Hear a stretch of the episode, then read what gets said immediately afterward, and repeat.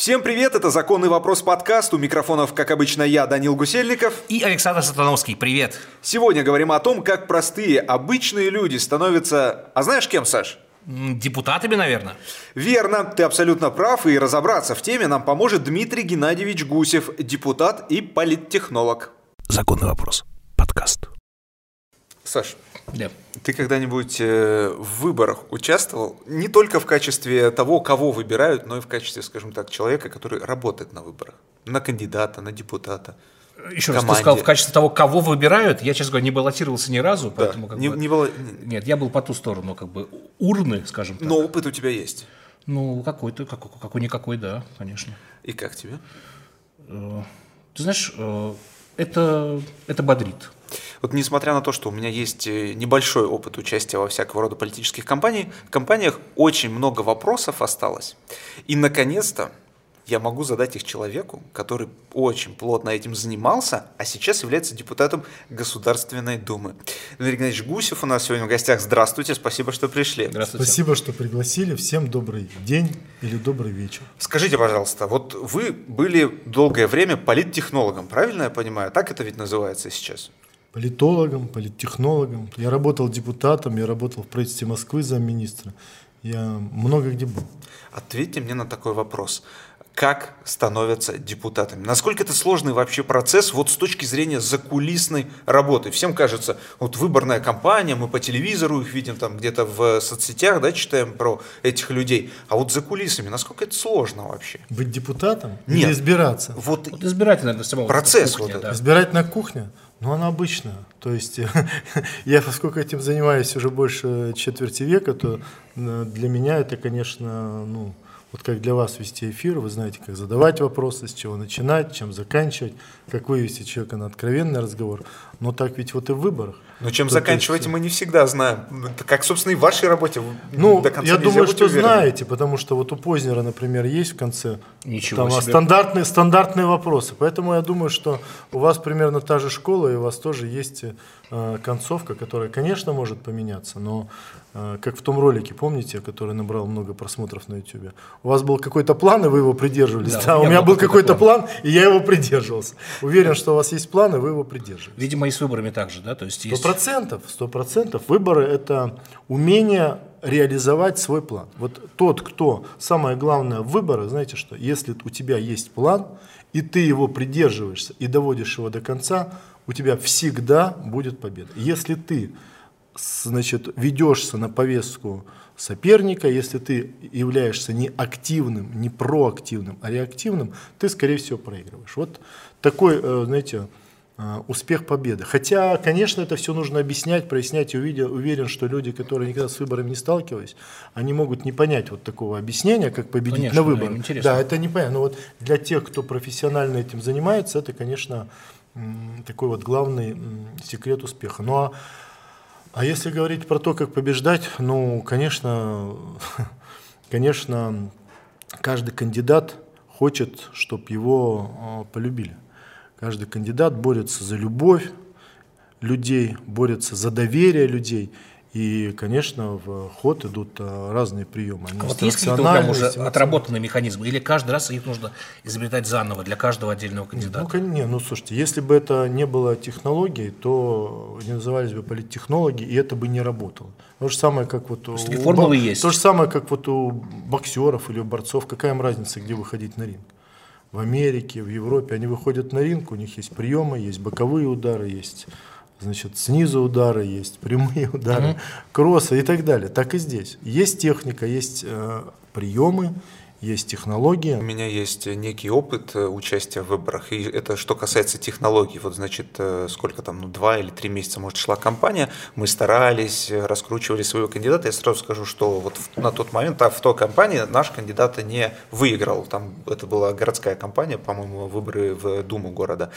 И, значит, э, почему? Второй соперник очень простую штуку сделал. Он э, собрал всех бабушек в спортзале, ну, пенсионеров, бабушек э, района, и просто вручил всем подарки. А, то есть... Да. Не то, что я вас не выпущу, пока вы за меня не проголосуете. Ну, прекрасно.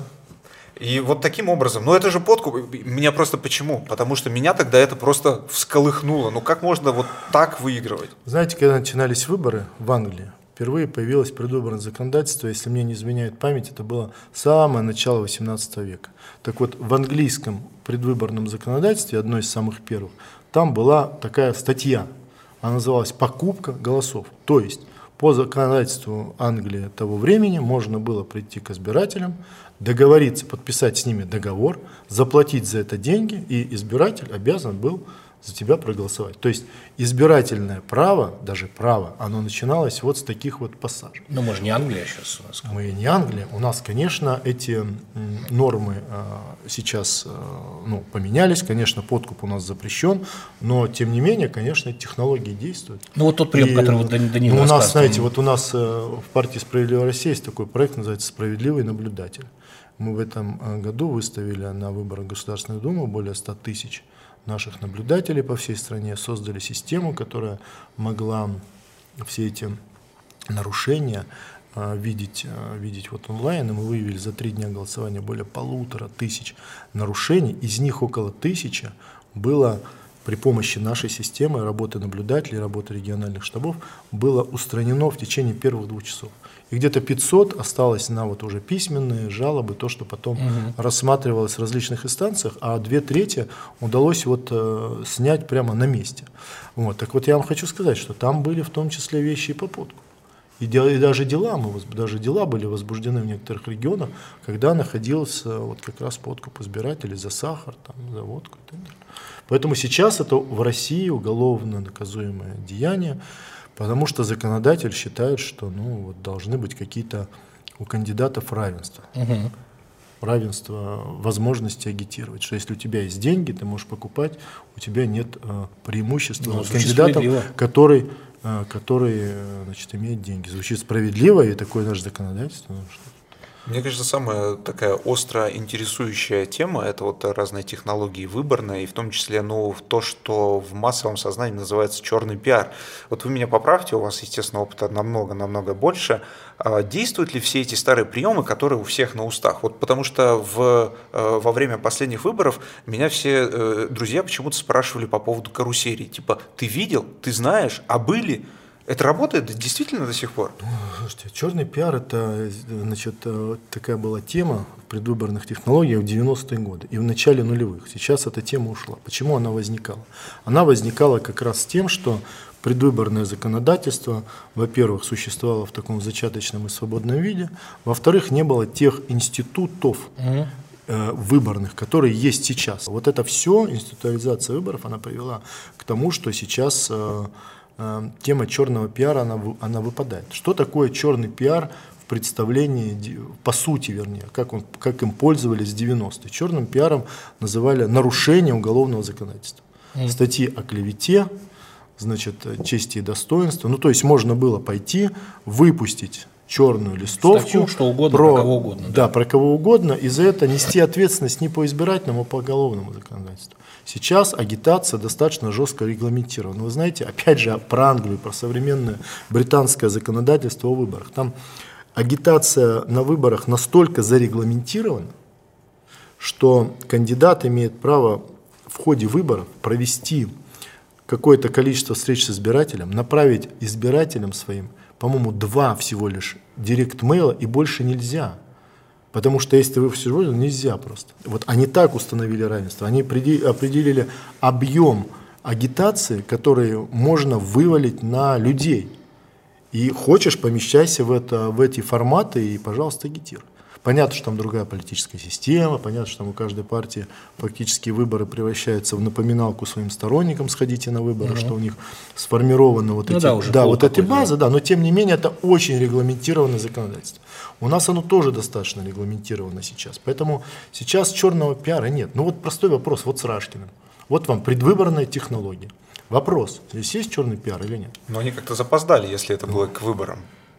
Будущим выборам. Это технология к будущим выборам. Вопрос. Ну, настолько вперед. Вопрос. Рашкин нарушил законодательство или нет? Если нарушил, ну тогда почему об этом не писать? Человек совершил уголовное преступление. Браконьерство в чистом виде. Если это так. Вот у нас на следующей неделе в Думе будет генпрокурор. Посмотрим, что они там напишут, будем разбираться. Но если это браконьерство, Ну, надо за это нести ответственность. Этот выпуск мы записывали еще до того, как генеральный прокурор выступил в Госдуме с представлением о возбуждении уголовного дела в отношении депутата КПРФ Валерия Рашкина. Представителя думских коммунистов подозревают в браконьерстве. 25 ноября голосами большинства депутатов решение о снятии с Рашкина депутатской неприкосновенности было принято. Вопрос. Это черный пиар или не черный пиар? Если бы он не убивал Лося, тогда это ну, чистая клевета, обвинение в совершении уголовного преступления. А если он совершал, и средства массовой информации, и другие партии, как мы сейчас об этом говорим, ну какой же это черный пиар? И еще про одну Назвался технологию. груздем, полезай в широкую лямку. И, значит, э, соблюдай законы, как все. Еще про одну технологию хочу спросить. Вот, ну, как мне кажется, до сих пор работающую, а вы, может быть, поправите меня или нет. Э, называлась она раньше «Паровозы». И, собственно говоря, и сейчас, наверное, Ну, что по-прежнему- набираешь ты все эти термины? Ты Ну, как- карусели, паровозы. Это общеизвестно. У нас вот эти выборы, в которых вы участвовали, произвели, по-моему, самое сильное впечатление. А вы действительно самое сильное впечатление, потому что я тогда проработал в поле вот эти, это время, и я до сих пор Какие хорошо... это были годы? Это был ли кон- конец нулевых годов, вот где-то 2008-2009 год. Было очень интересно, но очень сложно было. Я самый криминальный район своего Город города. называй, потому что тебе еще возвращаться, Какой возможно, город в него. Э, Это я вам после эфира скажу. Да я, бойтесь, я обходил, обходил самый криминальный район. Вот каждый подъезд, я каждому пытался достучаться, зайти и что-то сказать про своего кандидата. И было сложно, и были разные неприятные ситуации, в том числе, ну я имею в виду какие-то там, кто-то где-то караулил. Нет, это Уральский регион. Свердловская область? А, Пермь. Город Пермь. А что ж да. там криминально в Перми?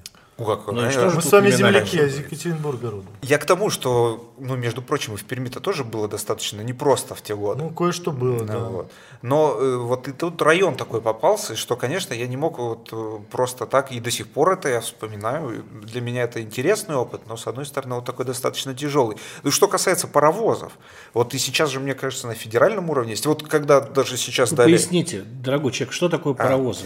а, не значит- все же работали на выборах, не выборах. все же знают ваши Нет, электровозы теперь есть. профессиональные термины. Да, э, значит... э, Карусельщиков. Ну, когда какой-то человек, обладающий политическим весом, возглавляет список либо пар, ну, партий, и, значит, он идет якобы в какой-то орган местного самоуправления, законодательный орган власти региональный, а потом, когда на основе его опыта авторитета, значит, какое-то движение э, выигрывает, он сдает свой мандат, и вот, э, по-моему, Владимир Вольфович Жириновский в этом году э, мандата... Нет, не, не он, наверное, не ему принадлежит эта фраза, мандатопадом назвал это все дело, когда массово паровозы начинают отказываться от своих мандатов.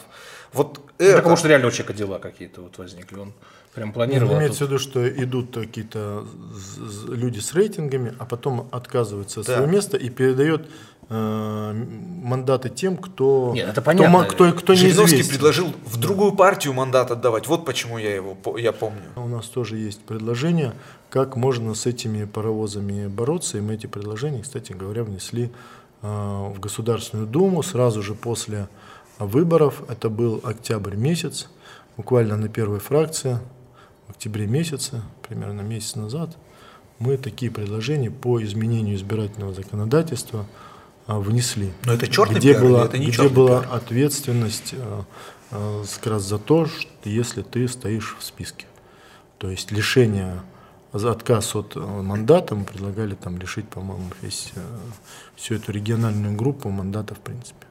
Вот. Ну, то есть, конечно, это никакой не черный пиар, это, конечно, технология, когда у каждой партии есть свои знаменитости, есть свои люди э, с рейтингами, те, кто, кого жители страны уважают, и они делятся своим рейтингом с партией. Между прочим, после последних выборов в Государственную Думу от депутатских мандатов отказались больше 80 человек. В их числе, например, министры Шойгу и Лавров, директор Эрмитажа Михаил Петровский, писатель Захар Прилепин и губернатор Орловской области Андрей Клычков. Вот я хотел про равные возможности спросить. Ведь э, у каждой партии, если я понимаю, разный бюджет на, собственно, те же самые выборы, правильно же? Разный бюджет. Справедливо ли было бы, возможно, уравнять эти бюджеты, чтобы, ну вот, если уж начинать так с равными условиями и прям вот максимально... Ограничить Ну, знаете, ну, законодательно. э, использование денег, я как раз сторонник того, чтобы вообще не надо ограничивать э, ни использование денег, ни многие другие вещи, в том числе агитацию. Потому что те нормы, которые сейчас есть, они э, нормы из 90-х. Но что такое статья об ограничении э, бюджета партийного или бюджета кандидата? Она направлена на то, что в 90-е годы было много э, новоришей, людей богатых, они просто приходили, как вы говорите, раздавали э, пенсионерам подарки и побеждали. Вот от этого старались уберечь законодатели тогда всех остальных кандидатов. Значит, но сейчас, во-первых, прошло много выборов, люди изменились, стали другими, все поняли, что а, как их обманывали на выборах, все помнят какие-то истории, когда кандидаты не соблюдали свои обещания. И, конечно, сейчас уже сложнее э, работать и просто подкупом не возьмешь. Разве люди Куча поменялись? случаев, когда люди брали, значит, э, подарки, а голосовали, Голосовали против. за А Да. раз поменялись люди, мне кажется, люди Конечно. всегда, Ну, одни а и те вот же. все, же- да. Ну вот видите, вот вы прошли выборы, вы сидите и говорите, а вот я вот это и вот это уже знаю, и теперь я на это не куплюсь, у вас появился опыт. Так и люди, они прошли 3, 4, сколько, восьмая Госдума, Каждый 8 год раз. лопается новая пирамида Ну, финансовая, и люди вписываются и раз. вписываются. Но а, э, объемы пирамид же падают. Если раньше у каждого были акции МММ, АВ или там еще Не чего-нибудь, у каждого. ну, ну, вам тогда было слишком мало лет. Ну, А у меня, тех- у меня были родители, тем не менее, как бы и существуют дальше. Поэтому... Кажд- ну, многие люди в эту историю попали. То сейчас это, конечно, единица. Да, пирамиды есть. Мы, кстати, знаете, разговаривали тут с одними а, борцами с пирамидами. Они оценивают в полмиллиарда минимум бюдж- долларов. Да, бюджет, бюджет пирамид в. России в год от полмиллиарда до миллиарда. Вот эти жулики пирамиды собирают от полмиллиарда до полумиллиарда долларов в год в Российской Федерации. Слушай, люди экстрасенсам по 100 тысяч платят за прием, поэтому я ничему не удивляюсь. Во время вот э, того, как идут выборы, соответственно, в, неп- в непосредственный день выборов, ну, в данном случае их три, конечно, было, но тем не менее, да, э, что делает кандидат в депутаты Государственной Думы? Все зависит от того, какой уровень выборов. Если, как в вашей жизненной истории, Муниципальная, то есть. муниципальные выборы там, Перми или в каком-то районе Перми, то кандидат, наверное, объезжает свои участки, заходит в избирательные комиссии и делает так, чтобы у него эти выборы не украли. Когда я избирался в городскую думу Екатеринбурга в 90-е, я вот, например, делал так. У меня было 22 избирательных участка. Я за день выборов успевал два с половиной раза объехать каждый участок, пообщаться с наблюдателями, пообщаться с людьми, значит, э, застращать избирательную комиссию, чтобы, не дай бог, ничего не было. Делают так. Кандидаты в депутаты Государственной Думы занимаются, наверное, работой с э, территориальным избиркомом, работой с правоохранительным органом, у них работает какая-то система наблюдателей и так далее. А, Партия занимается совершенно иными вещами. Они занимаются отстаиванием результатов партии на местах. А в какой момент шампанское открывают? В зависимости от деятельности партии. Ну, смотрите, вот э, Видимо, вы не открывали шампанское, когда вы выбрались депутатом Госдумы. вы знаете, мы, э, ну, окончательные данные подводит избирком, потом еще получаешь мандат, поэтому я пока не получил мандат депутата, я, в общем, это дело не отмечал. Но, конечно, уже примерно к полуночи понятно, прошел ты или не прошел, и э, понятно уже на каком месте твоя партия. Если говорить о больших выборах, а если говорить о выборах небольших, то, Ну, тоже то данные, данные от наблюдателей, они поступают, ну что там, 22 участка, 22 телефонных звонка, ты знаешь данные раньше избиркома. Фактические данные. И потом задача, чтобы данные твои совпали с данными избиркома. Да, мы просто, прошу простить, мы просто здание заложники вот этих вот а, медийных образов, которые созданы, да, вот эти вот американские сериалы про выборы, там сложная конкурентная гонка, там интриги, шампанское в Все конце. то же самое. Насколько у нас вообще Все вот... то же самое. Все то же самое. А вот был такой прекрасный фильм «День выборов», да, помните, наверное, такой? Прекрасно. Вот Был насколько еще он «Хвост похож? стреляет собака. Вот насколько он, похож на правду? Ну, ну, Когда ка- все ну, сумбурно, вот так вот по пыхах, по пыхах, но Ну, при этом не, ну, рождается что-то великолепное. Конечно, есть всегда э, значит, преувеличение во всех художественных Ну, конечно. произведениях для того, чтобы это было более интересно, излишне драматично. Но я вас уверяю, что в настоящих избирательных кампаниях были случаи похлеще, даже не хочу о них рассказывать, потому что, ну, вот выйду на пенсию, расскажу все И тут всем стало интересно. Это Да. будет такой смешной фильм, ребята, да. Да, но нет, конечно, есть и, и- и такие случаи. Я, кстати, хочу сказать, что когда а, Слепаков писали свой сериал про а, про мэра. Как домашний арест, да. Про домашний арест они тоже советовались с политконсультантами, и там вот какие-то значит, эпизоды из э, жизни закулисья предвыборного, они тоже показаны ну, достаточно реалистично, чуть более гипертрофировано, раздуто, наиграно, чуть по-театральному, но так все и есть. А вашу кандидатуру поддерживает губернатор? Самое главное, чтобы меня поддерживал народ. Мэр вандал! Мэр вандал! Мэр! Одно дело, вот человек придумывает э, э, сценарий, а ага, жизнь Нет, конечно, жизнь намного смешнее десятки всегда. человек попадают в ситуацию, и из этого рождается непонятно что. Бывает еще ну, все более интересно. Конечно, это интересно и увлекательно, и это кажется.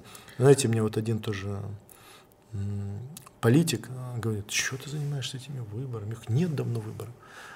А я говорю, ну как же нет? Я, А они вообще я есть у нас? 25 лет занимаюсь, и они есть. Они- Вот, видите, у нас Про- просто, есть оно- протестная группа населения, которая говорит, что выборов в России нет. Ну, это не протестная группа населения, это просто люди сравнивают то, что было в вакханалию, которая была в 90-х, с сегодняшней ситуацией. А оно есть просто все другое. Ой, все другое. То есть наши сегодняшние выборы больше похожи, условно говоря, на те же выборы в нормальные, Соединенных да, Штатах, выборы чем здорового те, которые были у нас в 90-х. Да, конечно. Там это же были, да, это даже не выборы, это были какие-то, это были кто кого перехитрит, называется. Чисто по-человечески. Вот вам комфортнее в каком амплуа? Именно в амплуа депутата или в амплуа все-таки политтехнолога? Вот когда вот сердце было максимально м- счастливо? Сердце максимально счастливо, когда ты побеждаешь. Вне зависимости от того, вне зависимости. Слушайте, но это интересно быть одним из руководителей э, партийного штаба парламентской партии со всеми инструментами значит, работы э, фракции в Думе, работы партии 85 отделений. 39 избирательных кампаний было региональных, было 16 губернаторских кампаний, и, э, или 4, не помню сейчас. И это все, это все, этим всем нужно было управлять, это все должно было работать кумулятивно на общий результат партии. И мы получили в этом году очень хороший результат и стали третьей политической силой в стране. А были всегда четвертой. В этом году 15 лет партии «Справедливая Россия за правду», и 15 лет мы были четвертой всегда партией, а вот сейчас стали третьей партией в стране сформировали третью фракцию в Государственной Думе. В комитет по регламенту вы в итоге в Государственной Думе этого созыва попа- не попали, вошли, да?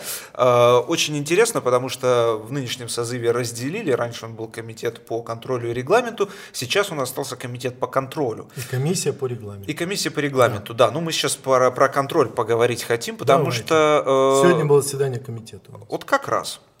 Мы хотим понять, э, что депутаты будут контролировать, потому что в последнее время очень много разговоров о депутатском контроле, и многим, кто с этой темой связан, даже э, тот, кто значит, углублялся в это, кажется, что это, ну, депутатский контроль. Пришел, посмотрел, опубликовал пост в социальных сетях, и по факту все осталось точно так же.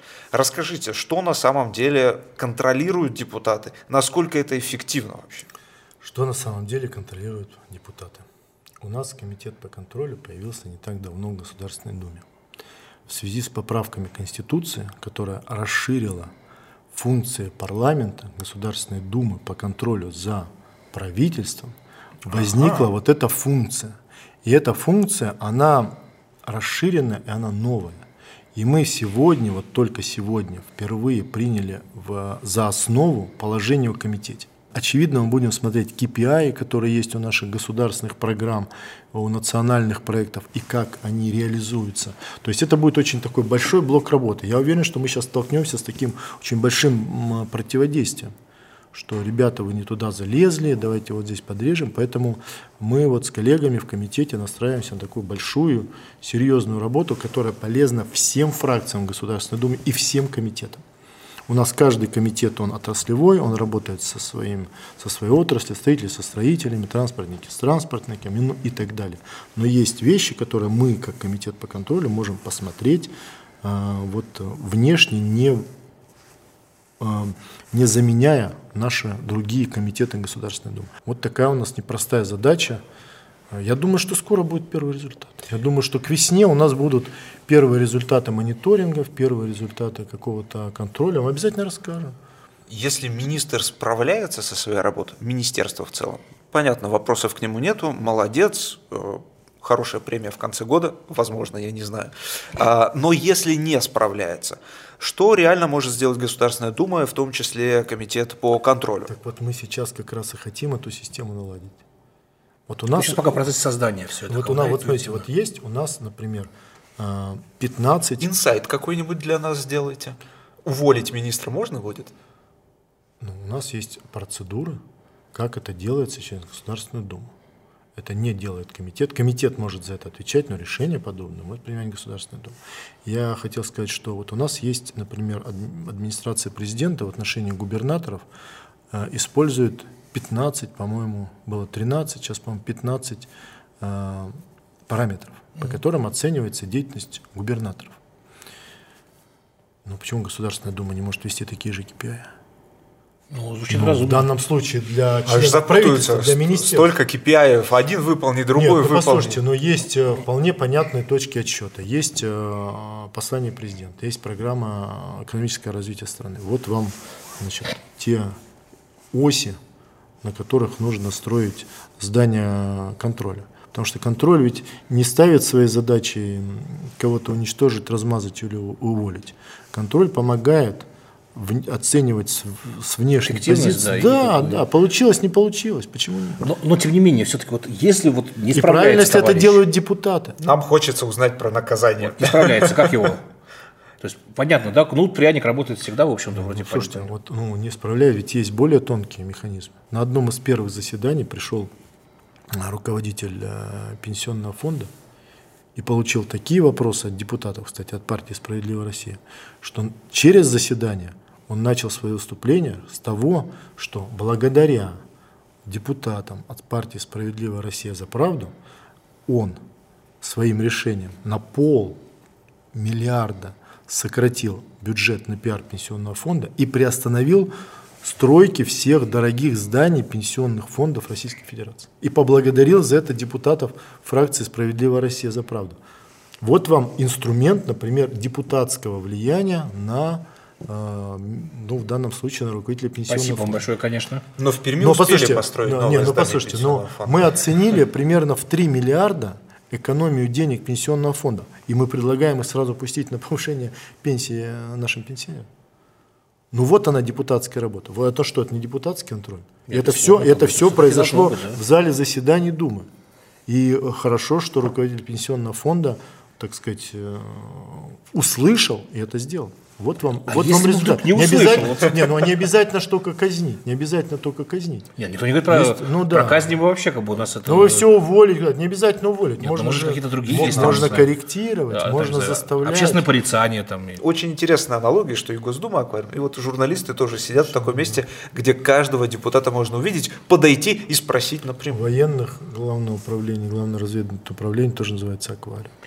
Все в этом мире аквариум, да, не так или иначе. Зависит от того, кто ты в этом аквариуме. Есть понимаешь? китайская мудрость такая древняя, не стоит в других кидаться камнями, если сам живешь в стеклянном доме доме. стекла, да. поэтому, поэтому вот э, Госдума это такой стеклянный дом. И это имеет две аналогии. С одной стороны, ты э, виден всем, и за тобой все наблюдают, это абсолютно прозрачно. С другой стороны, это очень хрупкое здание, и если в нем вести себя как слон, то это здание может быть порушено. Поэтому вот это, э, так сказать, э, двойного действия вот такая фраза. Баланс такой. Да, с одной стороны тебя видно, с другой стороны ты несешь ответственность за то, чтобы этот дом оставался э, в целости, сохранности и не разрушить этот дом. Вот такой парадокс. Красиво. Да. Глубоко. Я должен вам сказать, что у нас был с министром финансов на фракции перед первым чтением очень сложный такой разговор, значит, про наши подходы к бюджету, его подходы к бюджету, и он был достаточно жесткий. И мы, конечно, остались неудовлетворены, но мы между первым и вторым чтением пригласили к нам на фракцию вновь Антона Германовича Силуанова, и уже за закрытыми дверями э, постарались объяснить ему, а он нам, свои подходы на ближайшие пять лет. Какие у нас партийные приоритеты, как мы видим вообще формирование бюджета в том числе, какие у нас есть идеи. И мы договорились как раз о том, что вот это взаимодействие может быть выстроено системно. И некоторые из наших идей, э, я уверен, его заинтересовали. Я уверен, что мы будем добиваться того, чтобы они были включены в бюджет. Там очень много интересных э, вещей. Это и базовый доход, то есть постоянные выплаты, независимо от, э, вернее, в зависимости только от гражданства Мгм. каждому гражданину страны. Это была наша предвыборная программа. И увеличение пенсий, и ряд э, э, пособий. А какая и- сумма, и- если не секрет, интересна же нашей аудитории? Чего? А, Ну, вот базовый доход, безусловно. Ну, мы считали, значит, сейчас я вам скажу, базовый доход – это вообще такой мировой тренд. Да-да, конечно. Да, смысл состоит, я объясню нашим зрителям, Да-да-да, как вы да. договорились. И, значит, рабочих мест становится меньше в связи с цифровизацией, просто работы нет. Поэтому вот многие страны пробуют, экспериментируют. Базовый доход. Что такое базовый доход в нашем понимании? Это 10 тысяч ежемесячная выплата каждому гражданину. Это пенсия, страны. когда ты не старый. Не за- э, это пенсия по факту рождения. Вот. По факту рождения. Безусловно. Пенсия – это условный доход базовый. Потому что наступил Родился, возраст... и ты пенсионер. Да, наступил у тебя пенсионный возраст, получаешь пенсию. Пособие это тоже условный базовый доход. Наступили там, родил ты ребенка, получаешь ты пособие. А мы предлагаем безусловный базовый доход. Родился, получаешь 10 тысяч. Значит, понятно, что есть много сомнений по этому поводу. Мгм. Мы работаем с Институтом базового дохода в Австрии, есть такие, значит, такая организация. Мы работаем с Институтом социально-экономических исследований Российской Академии Наук, который тоже проводит исследования по этому поводу. Есть в Италии Институт базового дохода. Все с нами в контакте. Более того, Кудрин поддержал идею базового дохода.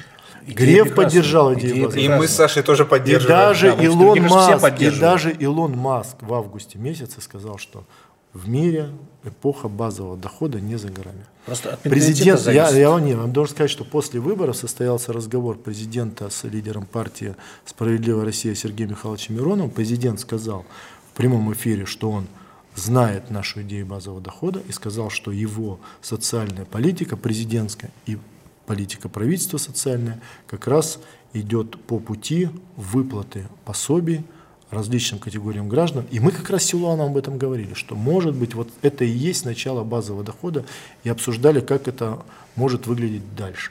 Конечно, есть скептики, конечно, есть вопрос по тому, как это, э, как это демотивирует людей, как базовый доход... Мне кажется, э, все зависит и от менталитета, опять же. Это в Америке есть целое поколение, которые живут на пособие и не стараются. Есть много сомнений, надо пробовать. Может быть, брать пилотные регионы, может быть, э, э, пробовать, значит, как-то вот эти выплаты, которые Пилотные есть. регионы.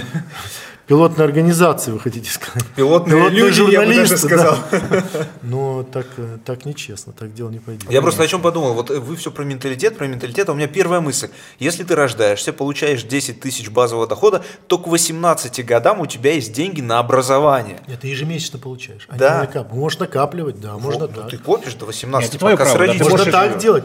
Я с вами согласен, что вариантов много. Можно накапливать, деньги накапливаются, 18 лет кубышка открывается, и можно тратить только на образование, например. Ну, Или только? только на жилье. Я бы потратил личное, на- здоровье, только на что жилье. угодно. А сколько это будет? За 10, значит, за год это м, с- 10 тысяч, это 120 тысяч рублей за год. За 10 проблема, лет ну. это а, 1,2 миллиона, за 20 Если лет это всё ещё 20, будет лежать в банке. 4 Да, миллиона. Господа, я дико извиняюсь. Сатановский не может об этом не спросить. Деньги откуда брать?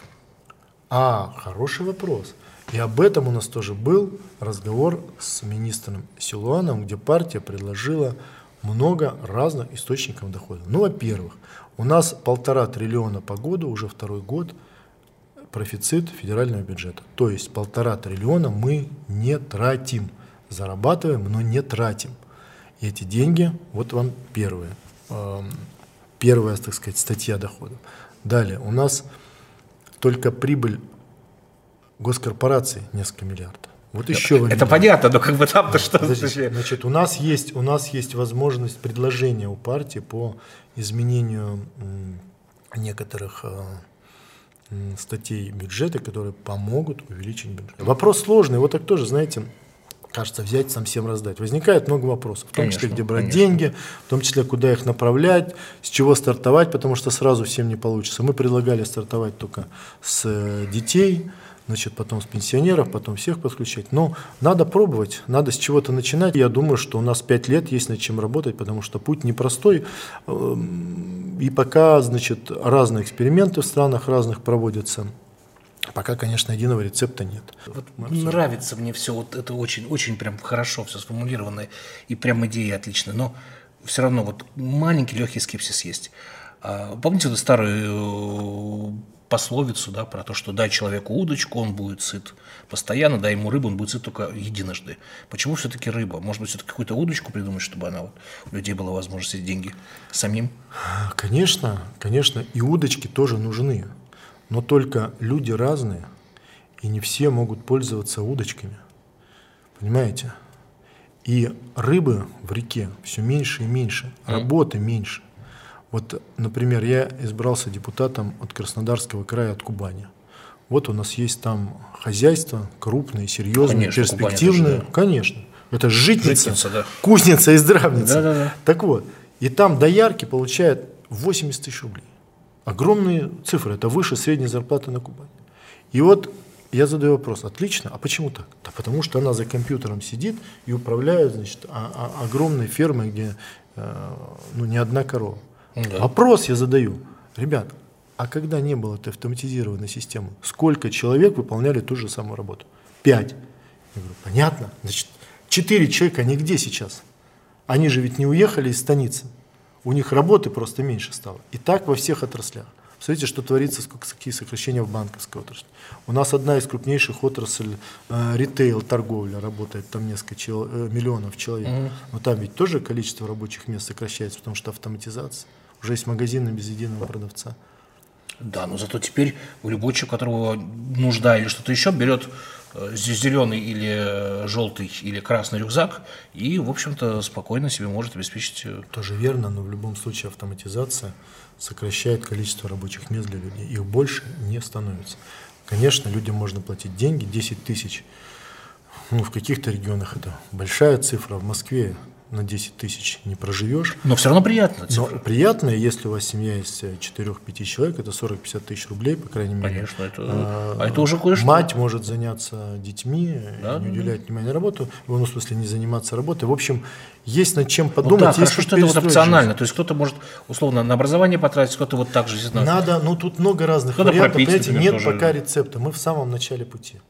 Вот то, что мы эту, этот вопрос поставили в повестку дня, я считаю, большая заслуга партии. Мы хотим и планируем заниматься оценкой эффективности потраченных денег. Насколько потраченные деньги привели к тем целям, которые были поставлены перед там, программой или министерством, или регионом и так далее. Какой результат? Мы вот этим хотим заниматься. Ну, И это, это- и это да. важно, это важно что? Только успеха можно пожелать. Спасибо. Помогайте. Вот будем создавать экспертный совет. Обсуждаем. Александр, ты готов выступить? Да, я вообще, эксперта? слушайте, я всегда готов. Э, Как вам, такой простой очень вопрос, как вам в целом в Государственной Думе, потому что спрашивать это у тех, кто 8 созывов пересидел бессмысленно, мне кажется, для них мало что меняется, а вот для человека, который туда пришел вот так вот, как вы, я думаю, это вполне себе резонно спросить, как вам работа в Государственной Думе? Очень странный вопрос. Ну да, ну интересно, смена Но деятельности. это, Вы это пришли, работа. Вы, там, вы- вы абсолютно правильно сказали самое главное, что это работа. Вот это просто работа. И она, знаете, она ну, другая. Другая, чем то, что было раньше. Но это работа с документами, ничего там веселого нет. Работа с обращениями граждан, с постоянными звонками. Этим всем приходится заниматься. И ну, вот, такая, вот такая, Такая работа. работа, Да, да. грех жаловаться. Такая работа. А вот переформулирую немножко вопрос, Данин. Вот ну, глупо э, думать, что ваши знания политтехнологий и прочих никак не были применены вами же, собственно говоря, при э, вашем депутатстве. Как бы. вот, э, Ну как же, конечно, я занимался, был один из руководителей партийного штаба и занимался, отвечал как раз за содержательную часть, за технологическую часть в том числе, за руководство э, исполкомом партии. Много каких вопросов были. Конечно, я использовал все то, чему научился и придумал за эти... а была профревность какая-то, когда, например, другой политтехнолог вам что-то предлагает и говорит, что вот это хорошо, так нужно, как бы вы говорите, слушай, дорогой мой, Да нет, а чего же ревновать? Наоборот, если есть какие-то идеи не стоящие, мы их старались обсудить и быстро сделать. Проблема избирательной кампании состоит не в том, чтобы кого-то приревновать, а чтобы сделать то, что запланировал. И если поступают какие-то новые идеи, эти идеи запустить в работу. Потому что мы планировали кампанию. У нас были там две основных темы. Вот, э, справедливый базовый доход и э, значит, отмена пенсионной реформы. Но компания внесла коррективы. Появилась тема с вакцинацией. И партия тогда заняла принципиальную позицию. Прививаться нужно, заставлять нельзя. Увольнять нельзя, принуждать нельзя. Вот такая была партийная позиция. Вот э, это тоже была отдельная часть нашей избирательной кампании умение вот среагировать и ну, да, максимально на, на, на то, что есть. Быть да. Поэтому там нет проблем, что э, ты кого-то отшиваешь. Наоборот, ты говоришь, ребят, есть идеи, давайте включайтесь в работу. Потому что задача любой избирательной кампании – влюбить в себя людей, подключить людей к своей работе и наоборот помочь им. Если люди приходят с инициативой, так твоя задача нет в футболе, ты сказать, давай делай, я тебе только помогу. Вот э, в этом, то есть задача, что, что проблема в том, что больше бы хотелось людей с такими инициативами. А, вот а не то, что кого-то отшить. Та история, которая была в 90-х, вы знаете, такой стереотип сложился, что вот наобещал до выборов, да, после выборов можно как бы благополучно забыть. Сейчас же это уже как-то, ну, мавитон, правда же? Ну, не получается. Во-первых, вспомнят. Ну, через пять-то лет вспомнят, да даже через год вспомнят. Не, интернет все помнит, интернет все хранит. И интернет все помнит, и партии соперники все помнят. Ну вот мы пообещали, например, вот я вам расскажу, поскольку я избирался от Кубани, вот буду говорить про наше Краснодарское отделение. Вот знаете такую песню на Тихорецкую состав отправился? Да, конечно. Город Тихорец, Краснодарский край. Этот самый вокзал. Ему сто с лишним Там лет. Стена кирпичная, часы вокзальные. Часы вокзальные. есть, есть да. стена кирпичная и часы вокзальные, все есть. Но, Но только... платочков уже нет, не в моде. Платочки, платочки тоже есть. И сейчас я вам расскажу и в них про вытираются платочки. слезы. Я вам расскажу сейчас про платочки. Как раз платочки и спасают вокзал. Значит, Опа. 15 лет назад железная дорога решила реконструировать этот вокзал. Памятник архитектуры, очень интересное здание, там конца 19 века. Угу. Обнесло сеточкой, забором и все. 15 лет здание, которое, о котором каждый год страна поет 31 декабря, вот это здание находится в ужасном состоянии. Город Тихорецк. Три девчонки, которые живут в Тихорецке, этим делом озаботились. Написали к нам в партию, пришли в партийное отделение Тихорецкое и написали заявление о том, что мы хотим вступить в партию «Справедливая Россия».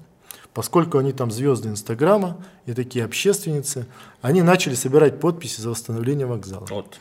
Мы приехали туда, мы приехали туда, девчонки, это, естественно, платочки значит, спели с ними эту песню и начали над этим работать. Лидер партии «Справедливая Россия» Сергей Михайлович Миронов написал письмо Белоусову в железную дорогу. И вы знаете, что произошло?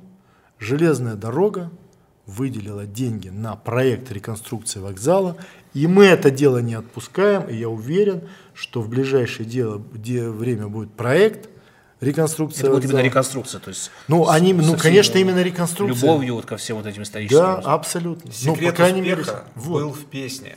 Просто в остальных местах Секрет успеха был в людях, которых мы люди, услышали. Вот вам идея, да. которые пришли люди, сказали, у нас есть идея, помогите, помогли и запустили этот процесс. Сейчас будем следить, будем заниматься. Правительство э, и губернатор Краснодарского края тоже все это дело поддержали. Вот вам э, одно из предвыборных да. обещаний. А началось все с трех девчонок, которые в Инстаграме песни, да. и одной песни начали собирать э, подписи и захотели вступить в партию. Песен еще не написанных сколько? Скажи, Данила, пропой. Вот. Да. Так. Много я песен могу пропеть про разные вещи, которые требуют ремонта, я бы так сказал, да. Эм, даже здесь в Москве, ну ладно, это потом после эфира Позже, спою. Да. Гитары нет опять же. Да, да и не в голосе. Да и не в голосе я вообще, да. А, скажите, пожалуйста, вот э, окинув э, взглядом новую Государственную Думу, вы как человек туда пришедший только что, э, заметили ли вы, что очень много новых лиц? Я понимаю, что корифеи, скажем так, политики, они все равно остались. Э, я вот начал про это спрашивать, когда э, говорил про то, как вы отреагировали вообще на это все, потому что я, когда первый раз пришел в Думу, я смотрел такой, ого, это там Жириновский, ничего себе, я вот тут рядом с ним могу пройти там, или вот эти планы там по телевизору я в детстве видел, а сейчас вот я здесь хожу. Вот оценивая, окидывая взглядом нынешнюю Государственную Думу, э, какие тенденции отмечаете? Кто э, прошел, Какие это люди? Но есть статистика. Конечно, обновление Государственной Думы почти наполовину она обновилась. Кстати, фракция «Справедливая Россия» обновилась на 51%. И это самое большое обновление среди всех других фракций. Наполовину. Больше, чем наполовину. Ровно Больше, на чем 1%. На 1%. На 1%. Но это больше, чем все остальные фракции. Значит, Ну, Больше половины, такое Люди все сам, понимаете, люди все самые разные. Поскольку я работаю с Государственной Думой как а, политолог, как политконсультант, с депутатами работаю там, последние 25 лет, то а, Государственная Дума, она всегда соответствует ну, то- тому состоянию общества, которое есть. Были 90-е, кого было много в Думе? Бизнесменов. Приходишь в Госдуму, люди, многие занимались бизнесом больше, чем законом. Скажем так, свои дела решали. Ну да, Ну, да. в том числе, Прямо в том числе в в том числе, Госдумы. В том да. числе, да. В том числе. Это не значит, что Дума не работала. Работала, но кого было много? Вот было много бизнесменов. Сейчас э, какие у нас времена? Вот у нас времена помощи людям. Значит, много добровольцев, Общероссийский народный фронт, э, социальные лифты, значит, лидеры России и другие вот э, государственные такие проекты, то есть люди, которые сумели доказать, что они нужны обществу и стране, и их сразу подтянули к себе партии. Конечно, они видят, если человек активный, с идеями, за ним тоже стоят люди, давай к нам. И эти люди, они во всех фракциях. И вот эта фракция, тех, кто помогает людям, она, она, наверное, самое главное. Вот за счет этих людей произошли вот такие большие изменения в Государственной. Потому что у нас время такое, коронавирус. Надо помогать друг другу, иначе не выжить никому. Помогать врачам, помните все эти истории, когда все помогали врачам, помогать людям, которые не могут выйти, которых, ну, если будут выходить, будут болеть, помогать пенсионерам. Да нет, вообще Всем тяжело. нет вот, он- вот, вот она, вот она вам и Государственная Дума, которая получилась. Вот такие наблюдения. Но мне сейчас сложно говорить, потому что, вы знаете, мы с э, моим коллегой э, Алексеем Мартыновым, с политологом, пять лет э, делали рейтинг депутатов Государственной Думе, который назывался КПД-ГД. Ну, коэффициент полезного действия депутатов Госдумы. Это рейтинг, за который рейтинг реальной оценки депутатов. Там было четыре параметра. Это работа депутата в Думе, экспертная оценка работы в регионе, это его публичность, то есть работа в средствах массовой информации. Вот, и это работа его с рейтингами, работа там голосования, как голосовалка была на портале госуслуг. Я сейчас из оценки этого рейтинга вышел, потому что очевидно, что у меня возникает конфликт интересов, но Алексей Мартынов вот недавно написал, что рейтинг будет, что он немного изменится, надо у него спросить, что там изменится. Кстати, пригласите его, он, наверное, расскажет вам. Не, наверное, а точно расскажет. Вот. И, Гусеву скажет, поставлю плохую оценку. Или ну, наоборот хорошую, буду ему знаете, помогать. Поэтому вот э, мне сейчас самому интересно, что получится. Но, конечно, э, я вот вижу по работе в Думе, что, депут, конечно, сейчас в первую сессию депутаты, которые не первый созыв работают в Думе, они более активны, естественно, потому что они не останавливались, они закончилась предыдущая сессия, они начали заниматься или продолжить заниматься выборами, выборы закончились, они пришли на работу. То есть у них был непрекращающийся процесс. Конечно, тем, кто только пришел, приходится тяжело, надо вникнуть, понять, э, с чего-то начать, какие-то инициативы внести, но я думаю, все активно включаются. Так или иначе, вот уже все больше и больше выступлений от именно э, депутатов э, первоходков э, Государственной Думы. Мне всегда, кстати, было интересно, как составляются все эти разного рода рейтинги. А сейчас с развитием телеграмма этих рейтингов стало просто выше крыши. Губернаторские рейтинги, рейтинги органов госвласти, вот этот про госдумовский. Что касается госдумского, госдумского этого рейтинга, он, вы знаете, когда пять лет назад Дума седьмого созыва начала работать, их было около четырех, которые попытались это оценить. В- Выжил только один, вот э, КПДГД.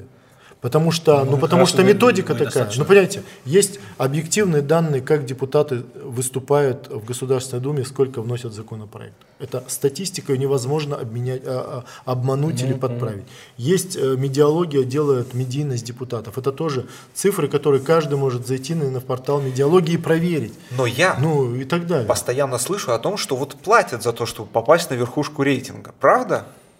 Предложений было несколько, мы от всех предложений отказались. Потому что тогда мы бы перестали быть авторитетным рейтингом.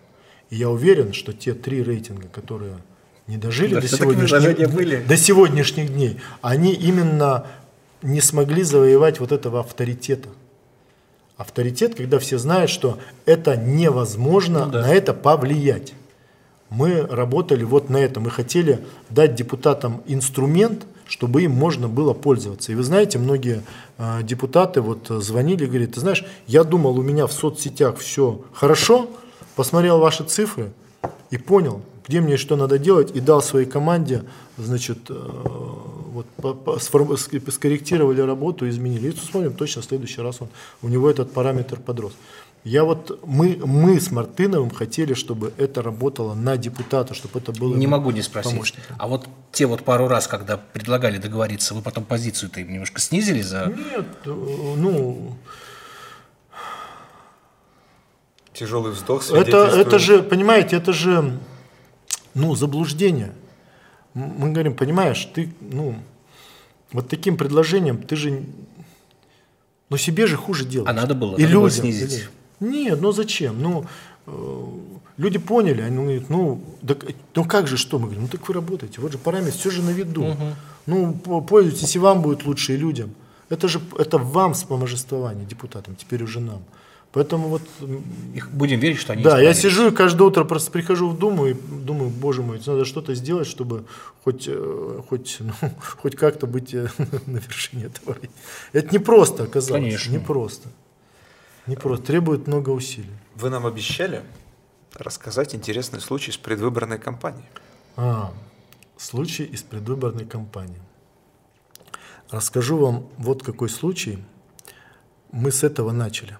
Когда мы начинали наш разговор, спросили, как победить на выборах, и мы с вами говорили о том, что главная задача кандидата или партии, Полю- чтобы чтобы люди себя, да. их расположить к себе. Да, расположить себе, чтобы люди появились, завоевать доверие. Вот расскажу жизненную историю про доверие.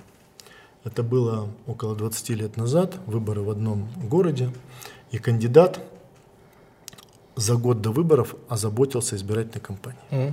Он сделал простые математические расчеты. А это крайне мало, правильно, за год А? до выборов? Это нормально, если Нормально, ты, ну, это, это нормально, если человек за год ну, ну, начал работать. Он решил для себя так. Вот в округе 50 тысяч, явка будет, избирателей, явка будет, допустим, половину, то есть 25 тысяч. Если за меня придет 12,5 тысяч человек, я 100% выиграю. И он сформировал базу своих сторонников из, из 12,5 тысяч человек. Он этим людям до выборов дарил подарки, возил их на море пенсионеров, устраивал праздники. 12 тысяч человек на И- и- море. И, это- собрал их, э, значит, э, вот в какую-то такую общественную, региональную маленькую организацию. И эти люди как-то его знали.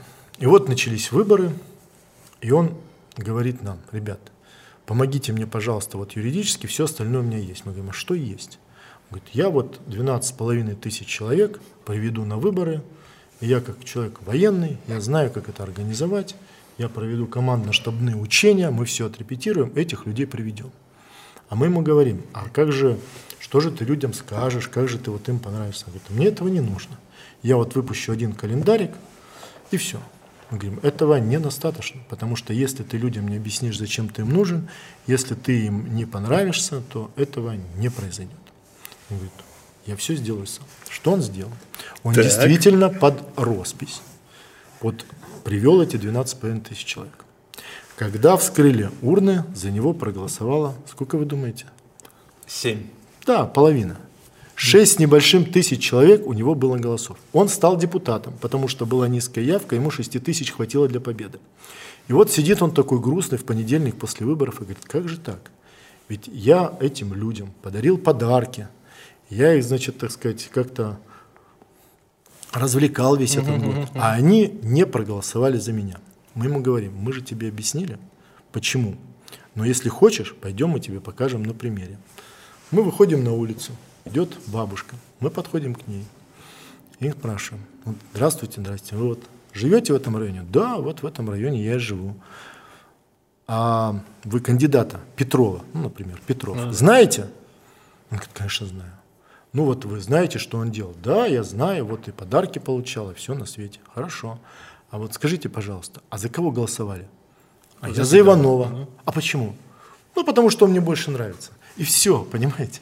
И вся работа по мобилизации, по покупке, она пошла на смарку. Поэтому для того, чтобы нравиться, нужно делать или предлагать людям то, что им действительно нужно. И тогда вас ждет победа. Золотые слова. Спасибо. Да, спасибо вам большое. Дмитрий Николаевич, спасибо, что пришли к э, нам и рассказали очень много интересного. Благодарим. Спасибо вам. Приглашайте еще. Будем обязательно вам рассказывать о жизни в Думе и о жизни нашей партии «Справедливая Россия за правду». Спасибо. С удовольствием. Спасибо. Пока. Законный вопрос. Подкаст.